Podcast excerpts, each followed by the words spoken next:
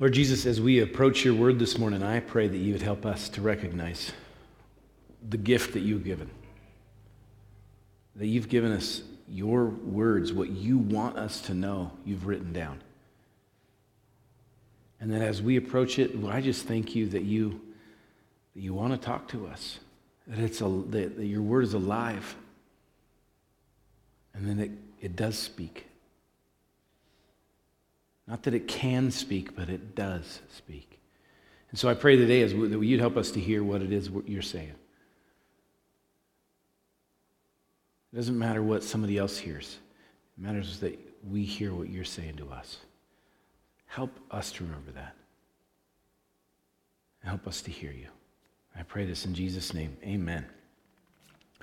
Well, as we begin this morning, I want to just do a quick review. Last week, you know, once again, we're looking at uh, the story of Jesus kind of through a different lens, a different set of lenses. The lens is found in Galatians chapter 4, where, where Paul uh, is talking to the church and he says that he's waiting. He's waiting until Christ is formed in them. And so as you hear that language, as you kind of it paints a picture of this, what's going on inside of us as Christ is being formed in us. And you know, we receive Jesus into our lives. We talk about that. We have that language. We receive his spirit. But do we think about it in these terms of he's being formed in me? Christ is being formed in us. Where we become less, he becomes greater other language would be that we die to ourselves. We're no longer, cru- we are crucified with Christ. It's no longer I that, that lives, but it's Christ that lives in me. And if we look at that language as, as he's being formed in us, we can maybe look at the story of Jesus as, as this formation of Jesus, how, how Jesus kind of grew and how he, he uh, uh, the things that he went through. And, and we can begin to ask ourselves, well, what, how does that relate to what's happening in me? As he's being formed in me. And so, as we look at our story, last week we looked at uh, Jesus had just been in, preaching in the synagogue, and as he left the synagogue, he went to uh, Peter's house, and there he uh, he encountered Peter's mother-in-law, and it's the first time we actually discover that Peter actually was married. Okay, and um, so and he ended up healing her of a high fever. And the points that I made, just to remind you if you were here, if you weren't here, then shame on you. And no, I'm just kidding. Um, then it, this might not mean a lot, so I, but just it helps me. If I preached it and I come to the next Sunday morning and I'm like, I don't even, what did I preach last week, right? So it helps me to stop and go, okay, wait a minute. Oh, yeah. And then I can, honestly, as I sit down, I'm like, wait a minute, look at this. This is what I preached. And as I kind of look back over my week, I can say, ah, that's kind of this reminder of, oh, it helps me to look at things a little bit differently, okay?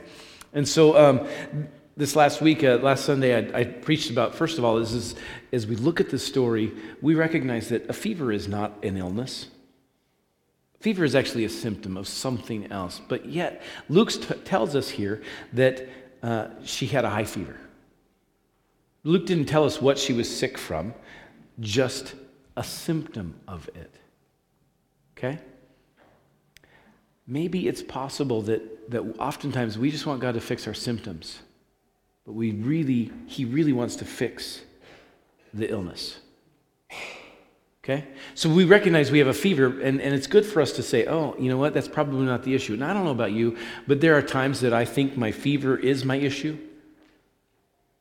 And I need to, I need to recognize there's always, there, oftentimes there's something a little bit farther there, farther in. And I need to let Him work in me, work on me in that area. So the fever is just a symptom. The second thing was is, is the fever in the story. What we see is when when Jesus healed her of the fever, she got up and started serving. Okay. Now, Jesus didn't heal her so that she would get him some food. Okay. He healed her because she was in need. But when the fever left her, she started serving. So, you know, there's, there's opportunities we give. Let me rephrase that. There's opportunities that come up within the church to serve. And there are times, I just got to be honest with you, it is like pulling teeth to get people to, volunteer, to help. Okay? We have reasons. Well, I got this going on, I got this, and I have this, and I have, you know. Is it possible the reason we don't serve is because we have a fever? And all those things, the, the, those reasons we give for why we don't serve, is it possible those are our fever? Those are the things that we've allowed to get in the way. And that God needs to, we need healing from that. Okay, and the last point I, I made was that, um, listen, we didn't know Peter was even married until Jesus encounters his mother in law. We wouldn't even known she existed had, she not, had Jesus not healed her. Which means the only reason we see what God did is because we found out about her problem. How often in our lives do we try to hide our problems? Do we just want to leave them, you know, like God heal me from those so I don't have to, I, I don't have to hide from them anymore. I don't have to I don't want to you know be fake anymore. What would the Bible look like if we if if the people that were wrote about that were written about what what would it be like if if all of them said, "Hey, I don't actually want people to know I had problems." The Bible would be really short. Okay? It would, the, the gospel story, the Jesus' life story would probably be, and he healed some people, and, uh, and then he died. Okay? Okay, that might be a little bit of exaggeration, but um, how often do we maybe need to let people know this is what's going on in my life? This is, the, this is my fever. This is the issue. We're afraid we're not a good example when we let people know the things that we're struggling with. Quite honestly, I've seen the opposite. When we share what we're struggling with, sometimes it convicts other people. Sometimes it encourages other people. Sometimes people decide they want to pray for you. What a great thing. It's our pride often that keeps us from it. The only reason we know her is because of her problem. Therefore, the only reason God gets to use that story is because we know about her. What does God want to do with your problems? Does He want to just heal them and, and then you can pretend like you never had them? Or does He want to use them? Okay, so that was last week as we look at that, and so we move on with the story. Luke chapter 4, we're going to look at verse 40 through 44, all right? So once again, Jesus has preached in the synagogue and he cast out a demon, and then he went to Simon Peter's house and he, and he healed this, the mother in law of uh, a, fe- a high fever. And this is what we read in verse 40. It says this At sunset, the people brought to J- Jesus all who had v- various kinds of sickness, and laying his hands on each one, he healed them. Moreover, demons came out of many people, shouting, You are the Son of God. But he rebuked them and would not allow them to speak because they knew he was the Messiah. At daybreak, Jesus went out to a solitary place. The people were looking for him, and when they came to where he was, they tried to keep him from leaving them. But he said, I must proclaim the good news of the kingdom of God to the other towns also, because that is why I was sent. And he kept on preaching in the synagogues of Judea. Okay, as we look at this story, there's some things that I just noticed that I thought, ah, I need to pause for a minute on that. Now, let me just say that what, that's what I'm looking for. When I read, especially for a sermon, but when I read scripture, I'm looking for the things that I don't understand, the things that, I, that, that maybe catch me. I don't know if you do this, but sometimes I get kind of moving along and I and I kind of fill in the blanks as I read rather than listen to what's being said. Sometimes I fill in the blanks wrong. Okay? Sometimes, and hopefully it'll make sense in a moment, but, but sometimes I, I, I catch myself and I go, hey, wait a minute, that didn't say what I thought it would say.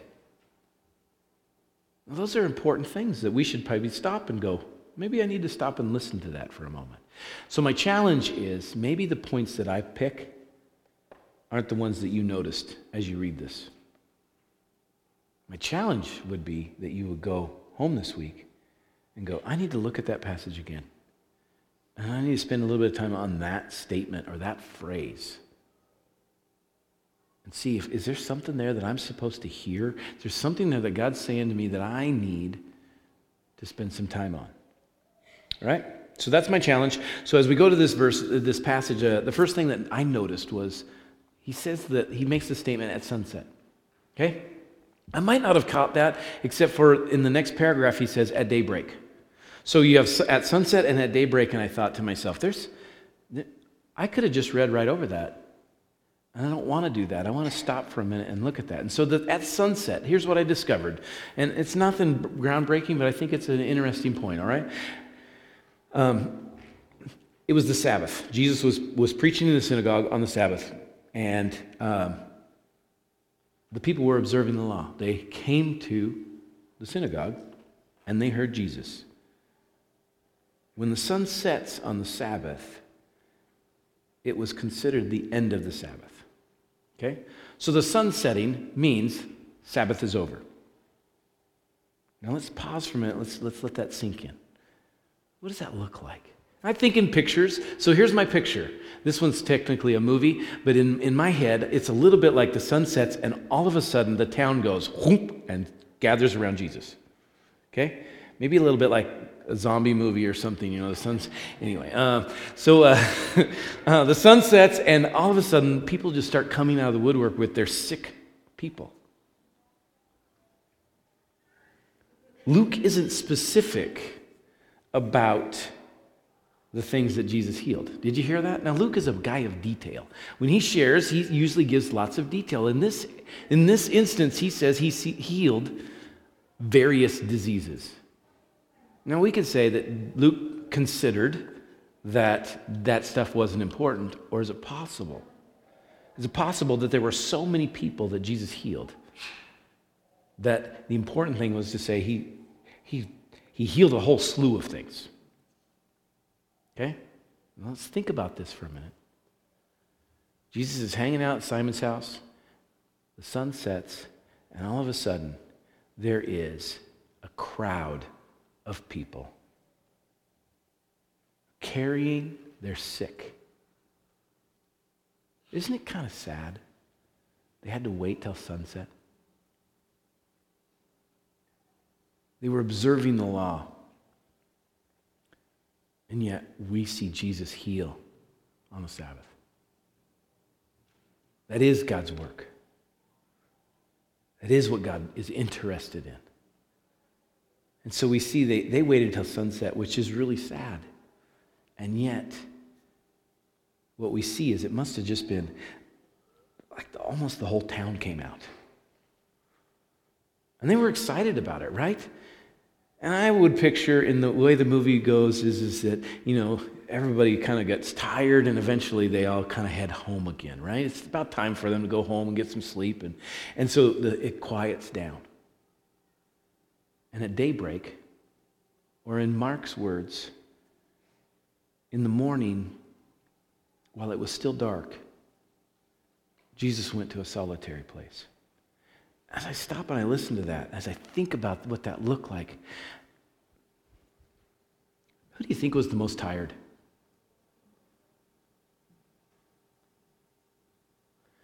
I mean, it's not a competition, right? I mean, I, I almost want to say, well, this is what I did yesterday. And this morning I got up really early and I'm exhausted. In fact, actually, I did that to Ryan earlier, but uh, he got less sleep than I did, so he won. But. Uh, Anyway, uh, you, there, there's this a little bit of this, and I think to myself, just a minute, okay? They got healed. They brought their family members for Jesus to heal, and who was doing all the work? Jesus was. And we know from another story in Scripture, Jesus is walking along, and a woman who's been bleeding for years reaches out and t- she touches his robe, and he stops and he says, Who touched me? I felt power Leave me. I know this is maybe a weird thought, but do you, do you hear that? That maybe it's the healing, Jesus, what he was doing was, was expelling energy, was tiring. The whole town had come out.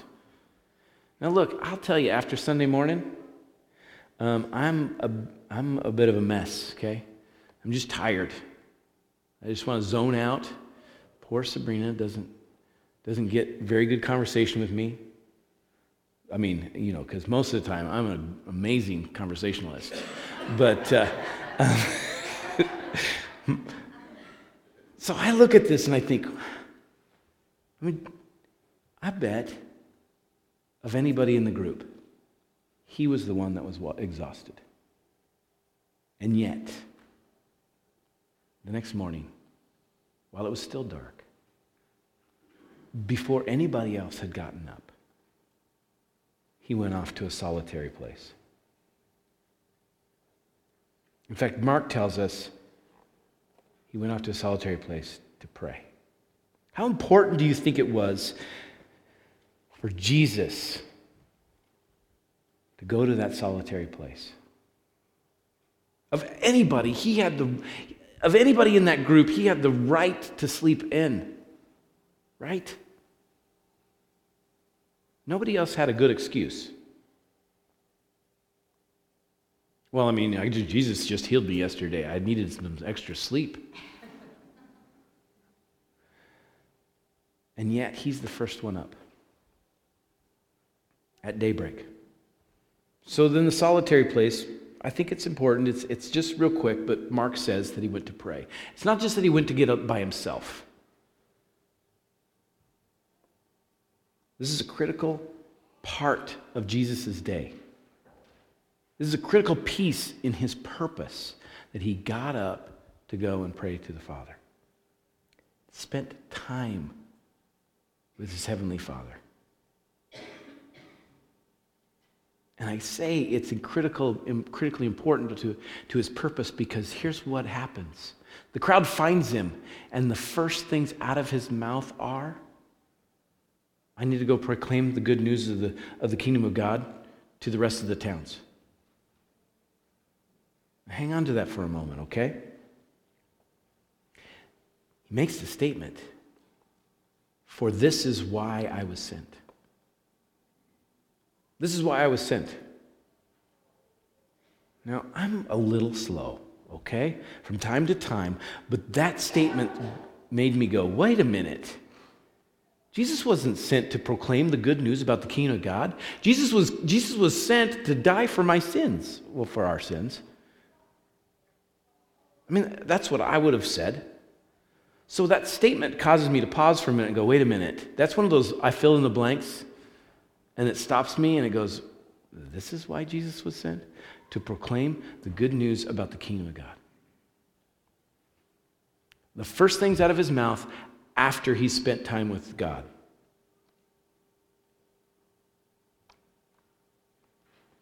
We're being told something here. I mean, with that picture of the town hunting him down, they were ready. They were ready to get their Messiah. I mean, that's what they were expecting. Listen, in those days, they knew the Messiah was coming sometime soon. And they were watching for him. Men had come before Jesus claiming to be the Messiah. They, were, they knew he was supposed to show up soon.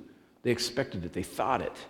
So they were watching it. And so Jesus shows up and he's done an amazing thing. Guess what? The night before, they go, they probably went to their homes and thought, man, we gotta, we gotta make sure we don't miss a beat here. I want to get on the ground floor in this, in this deal, and we're to go find him the next morning. They were ready for their Messiah.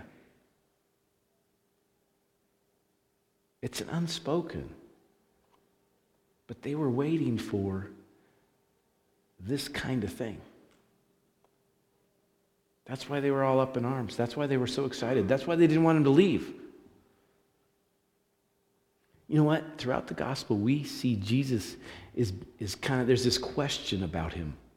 The Pharisees were always wondering it, the crowd was wondering it, and the question was I mean, is he it? Is this the guy?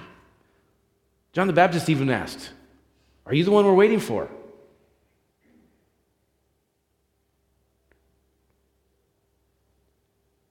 And so we read this that the, the crowd came looking for him, right? It's, it's kind of a weak, I don't want to say it's a weak translation, it's a mild translation. It really would have been better a translation of uh, something to the effect of they went vigorously searching for him. They were hunting him down. That would be Darren's language, okay? They hunted him down. A little bit of a excitement, of frenzy. Do you hear the picture here? They're like, we can't get let this guy get away. They wanted to make sure he didn't leave. Once again, kind of a soft translation. They wanted to, de- to detain him, they wanted to keep him from leaving down. I don't know how you read that, but it sure sounds a little bit like they've surrounded him and we're saying, You're not going anywhere. Okay?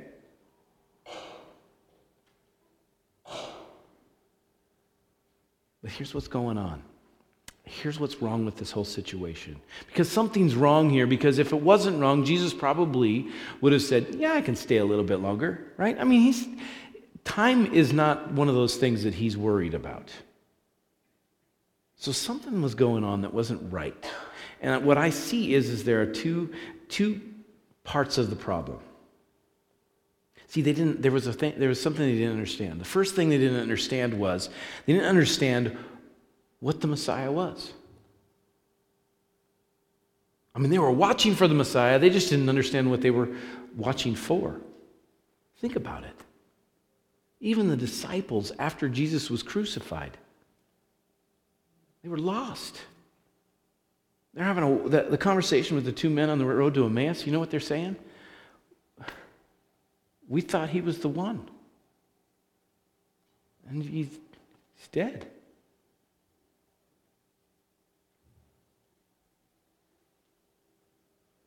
They didn't understand what the Messiah was. They didn't understand what they were looking for. And then they didn't understand the kingdom of God. Okay?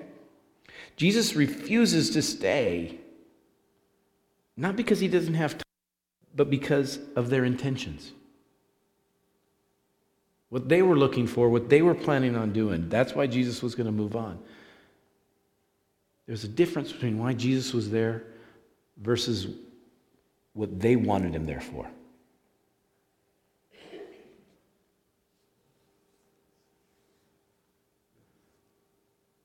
to be saved. The Messiah, the one that has come to save. There's a difference between what they thought being saved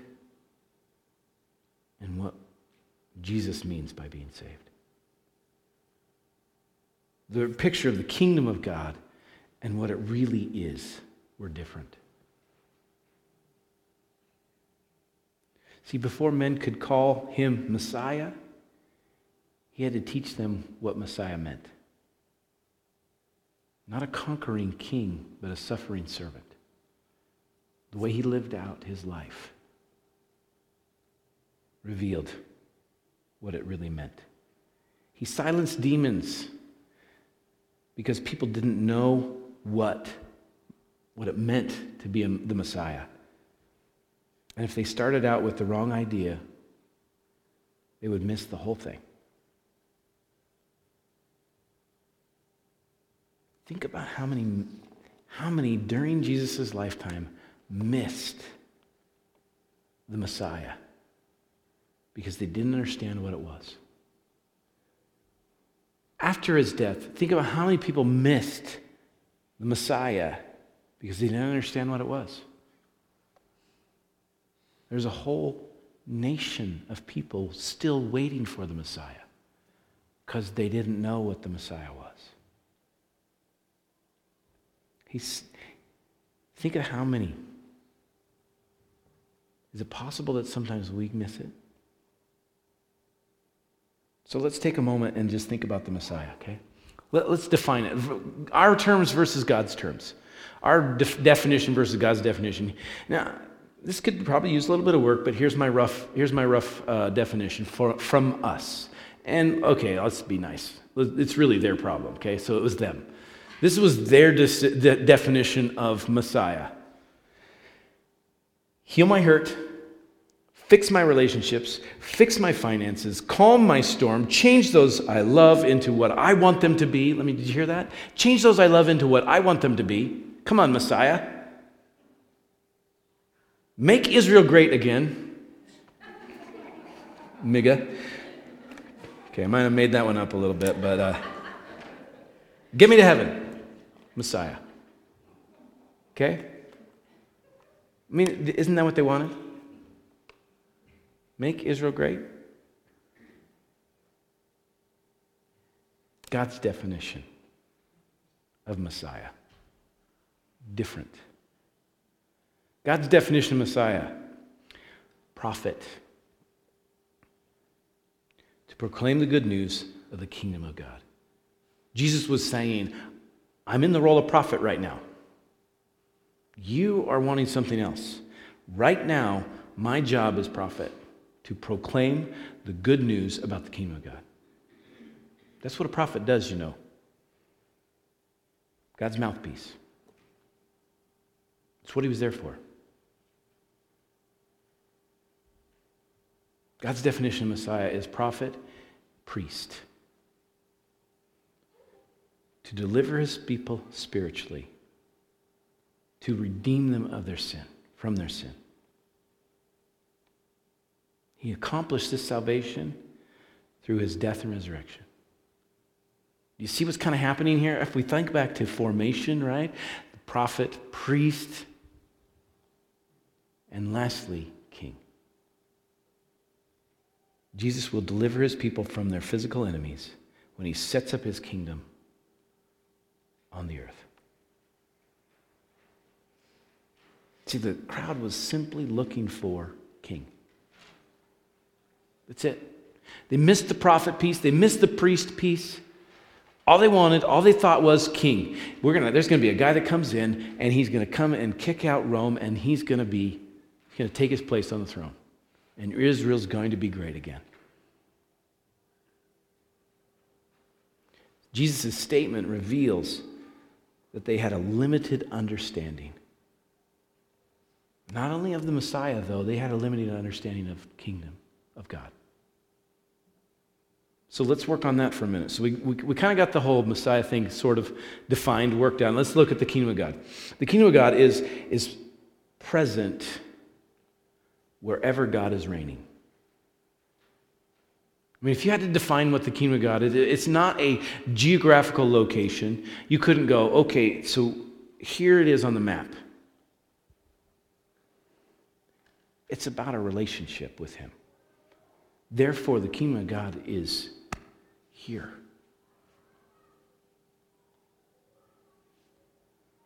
Their understanding of the kingdom of God was quite simply Israel. That's it. That Jesus would sit on the throne of David and he would rule over Israel.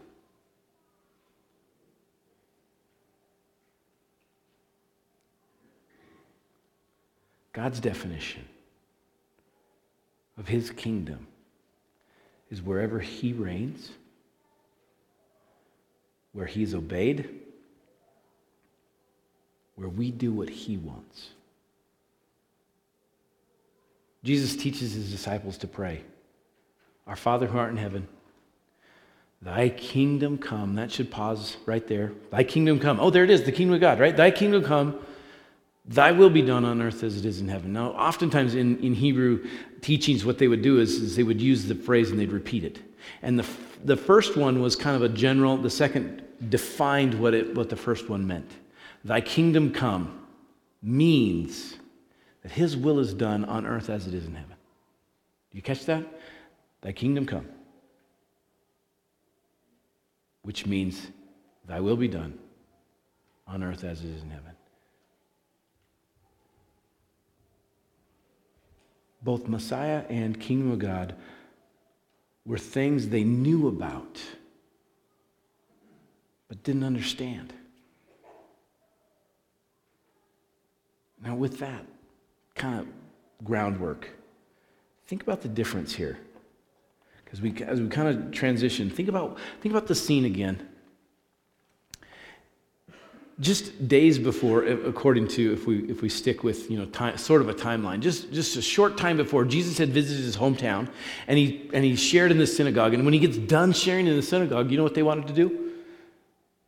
They wanted to drag him out to the cliff and drop him off. Okay? What a big contrast. Now he's in Capernaum, and instead of wanting to drag him off to the cliff and then killing him, instead, they don't want him to leave. Now, I see it's possible that this was a little bit of an appealing thing. Okay? I mean, what a contrast between the two. I definitely don't want to go back to Nazareth, right? I mean, this would be a good place to hang out. And yet, the first words he spoke after being with the Father was that I need to keep going. I need to go to the next town. I need to keep proclaiming. What I see in this is Jesus escaped to a solitary place and he prayed he spent time with God, his Father, to stay connected to his purpose. I mean, if you think that Jesus wasn't, didn't have these things, moments that were, this is appealing.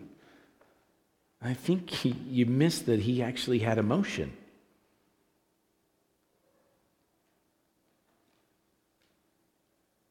They were going to listen to what he's going to say. And yet Jesus comes out and he says, Look, I got to keep going. Even though the crowd was, was wrong, it doesn't mean it wasn't attractive to, to Jesus. To be swept up, hoisted on their shoulders.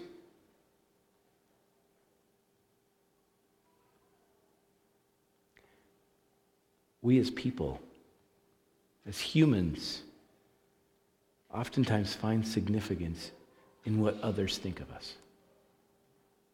if we put that into the story just for a moment, think about this. What they were thinking of him, even though it was wrong, doesn't mean it wasn't attractive. It's a good thing he went out to be with the Father because it's kept him connected to his purpose.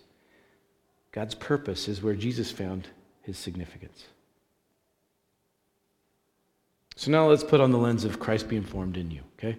Christ being formed in me. How do we look at this? Number one is this as he's formed in you, it's about the kingdom of God.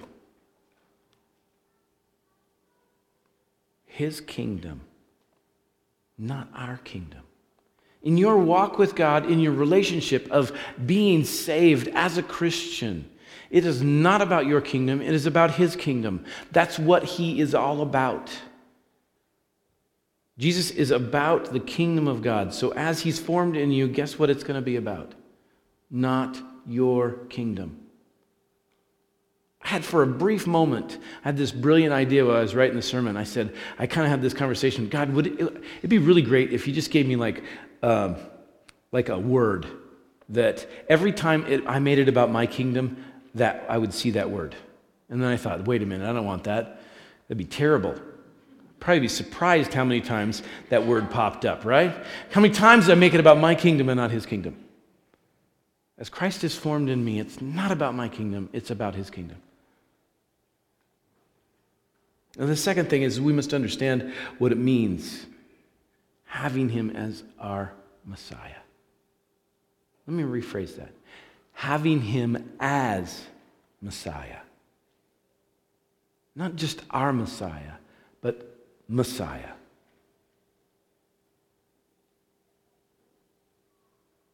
Prophet. You see this? His role in our lives to speak truth.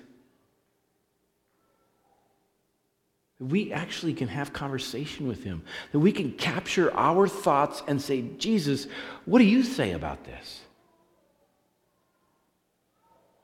Wait a minute, just because I thought it doesn't mean it's right. Just because I felt it doesn't mean I should run with it. I probably should bring it to Jesus and say, Jesus, what do you say? Prophet. Correcting us, enlightening, challenging, calling. Messiah as prophet. Messiah as priest to heal us from our sin nature and from the damage our personal sin brings. When we talk about sin, we got two different pieces of it. We talk about sin is, are the choices that we make, but with sin is also that thing we inherited. And as priest, he can handle both of those things. Sometimes we let him handle one, but not the other.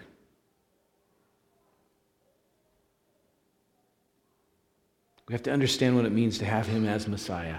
Lastly, as king, because we're part of his kingdom. Not, not that he's part of our kingdom. We're part of his kingdom. He's not part of ours. He can't fit into our kingdom. He's too big. So let's just scrap our kingdom and recognize we're part of his. And number three, I think, as, as I look at Jesus and I see how he went out to be with the Father. The pull of the crowd the success of the night before, there's some satisfaction there. But what they were looking for wouldn't have accomplished his mission. What they wanted wouldn't have accomplished what he was, in, what was, he, what he was here for. He had to find his significance somewhere other than them. Let me ask you this. You don't have to raise a hand or anything like that. I just want to think about it for a minute, okay? This is a real tough question, okay? You ready? It's a would you rather. You get to pick one or the other, okay? Oh, come on, Renee, they're great. Okay, would you rather die rich but never make a difference in the world? Or would you rather die poor knowing that you impacted others for Christ. So who would rather die rich but not make a difference in the world? Okay, nobody's willing to admit they're shallow. That's good, okay? All right? But you know what? That's it. As we I think as we mature, as we grow older, there is something we want significance. I was talking to a gentleman the other day who was looking back. Um, he was looking through some archives the, from the military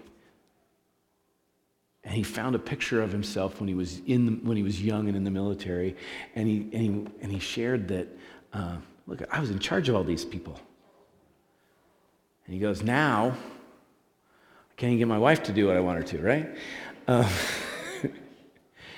you know what that was, though? He's at a point in his life where he's looking back and he goes, Did I make a difference? Is there any significance to my life? Because we care more about significance than success. Deep down there, we are wired this way. Significance is more important than success. Jesus connected, stayed connected to significance because he was with the Father. It will not be found. For us, it will not be found in success but sticking with God's mission. What we're here for, why we are sent. I heard this quote. I really like it. I'm sorry I don't have an author for it, but it says this the, the two greatest moments in a person's life the moment you were born, and the moment you realized what you were born for. Why you were born, sorry. Why you were born. The moment you were born and the moment you realize why you were born. The two greatest moments in a Christian's life. The moment you receive Jesus as your Savior, as Messiah, and the moment that He reigns in you. That the moment His kingdom comes where His will is done in me like it is in heaven. The two greatest moments in a Christian's life. Will you let Him proclaim the good news about the kingdom of God to you? Will you let Him be prophet?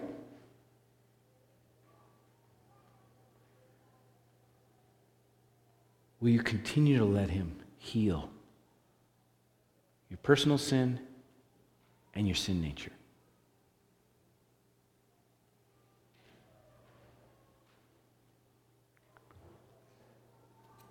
And will you step off the throne and give it to Him?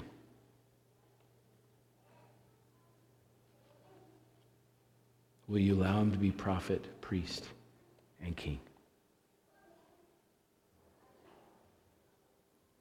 Maybe ask the question where am I finding my significance?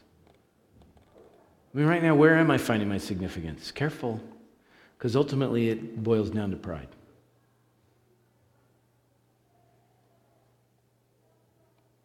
Will you pray with me this morning, please?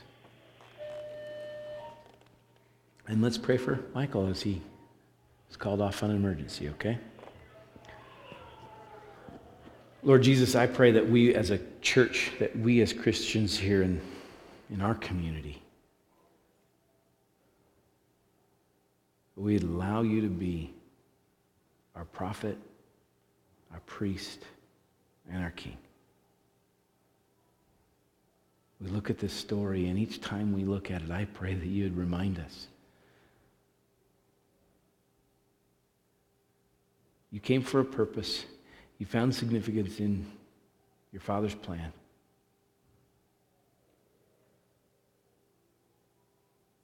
And as you're formed in us, that same truth applies. Would you put your finger on that place in our life right now that, you, that, that you're saying this, this needs to change?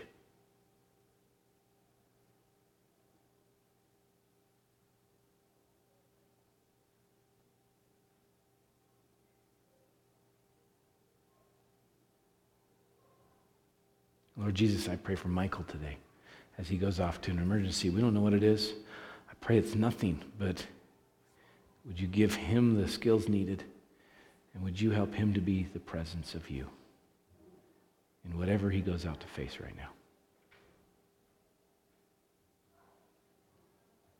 We pray this in Jesus' name. Amen. Well, would you stand with me, please? Well, let me end with this. Go now, follow where Christ calls you, and proclaim the message God gives you. Wait in hope for God. Avoid becoming bound up in the business, busyness of this world, but live in readiness for the inbreaking of the kingdom. May God be your haven and your glory. May Christ Jesus give you courage for his mission. And may the Spirit embrace your soul in God's silence. We go in peace to love and to serve the Lord. You are dismissed. Have a great day.